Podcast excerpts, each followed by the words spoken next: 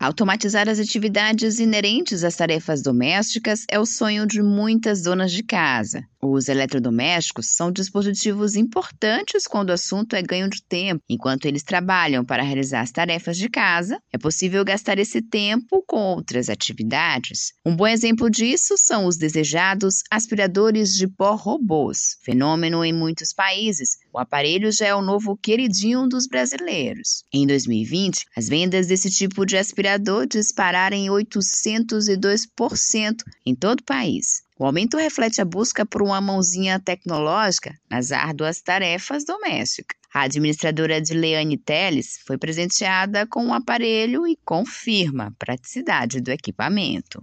É, eu tenho amigos que têm o robô e aí eu já tinha falado, né, que tinha vontade de comprar um. E aí, recentemente, como eu me mudei para uma casa nova, então meus colegas de trabalho juntaram e me deram um de presente. E aí comecei a usar e gostar. Então, ele facilita muito a vida. Enquanto a gente está fazendo outras coisas, ele está ali aspirando a casa. Porém, é, a gente tem que ter o cuidado de tirar coisas do caminho para ele poder passar e limpar, né? Não deixar fios pelo chão. É, banheiro, por exemplo, que tem um degrau, se ele entrar, ele não volta mais para o restante da casa. Então, ter o cuidado de fechar a porta do banheiro. É, não deixar tapete no chão, panos pelo chão, porque ele enrola e fica lá enganchado e, e para. É ótimo porque embaixo da cama, às vezes com vassoura, a gente não consegue limpar direito. Ele entra, passa por baixo da cama, limpa tudo, aspira. Então, eu estou achando bem útil. O aspirador robótico utiliza um sistema inteligente de mapeamento do ambiente, que decide o melhor trajeto. As programações dependem de cada fabricante. Em alguns modelos é até possível realizar o comando por aplicativo no celular ou por dispositivos smart. Mas até que ponto esses aparelhos são seguros? Além de coletar a poeira, eles podem ser utilizados por cybercriminosos para coletar dados pessoais? Daniel Cunha, especialista em segurança da informação da I7 no Brasil,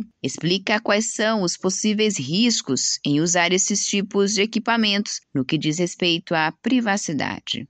Depende bastante, os riscos estão mais atrelados à quantidade de tecnologia embarcada que esse robô vai ter. Né? Então, ele pode conter informação de login de um eventual serviço aí que faça essa gestão do robô, ele pode conter informações sobre o mapa da casa, dos ambientes que ele conhece, então isso aí pode ser bastante valioso na mão de criminosos. Uh, ele normalmente contém também informações de horário de limpeza, que boa parte das pessoas optam para que ele realize essa limpeza no horário em que ela, elas não estão em casa, então isso aí já pode dar um indicativo para o criminoso de que momento a pessoa está fora. Então, base, se baseia basicamente na, nas capacidades de interação com o ambiente que o robô tem. Os riscos costumam estar tá bastante atrelados a esse ponto. A maioria dos recursos inteligentes tem câmeras, sensores e microfones. Após os casos de vazamento envolvendo o dispositivo, surgiram questões relacionadas ao quanto os robôs aspiradores sabem sobre seus usuários. O especialista explica que é importante ser seletivo com as configurações do aparelho e destaca alguns pontos a considerar para proteger dados pessoais antes de comprar um aspirador inteligente.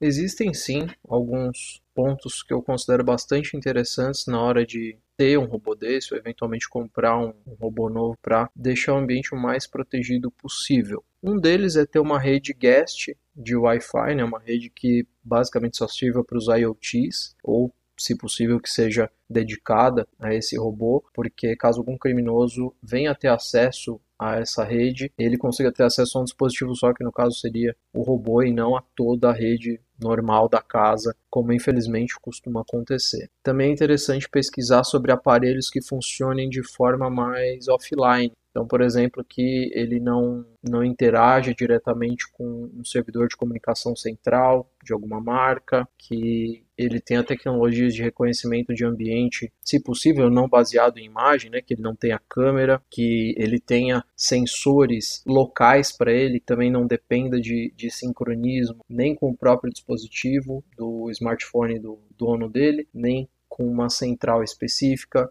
Daniel Cunha também ressalta a importância de manter o robô atualizado para que seja possível eventuais correções no sistema. Quanto menos sensores, menos dados críticos esse tipo de, de IoT vai ter, e além dos, das dicas padrões de segurança, que é sempre manter esse tipo de robô atualizado, com a última versão de software disponível para ele, para que ele tenha eventuais correções de software de segurança nele também, e pesquisar sempre que possível sobre descobrimento de ameaças para aquele aparelho em específico. São, são pontos bem válidos aí na hora de ter um tipo de auxiliar dentro da nossa casa, como é o caso do robô aspirador.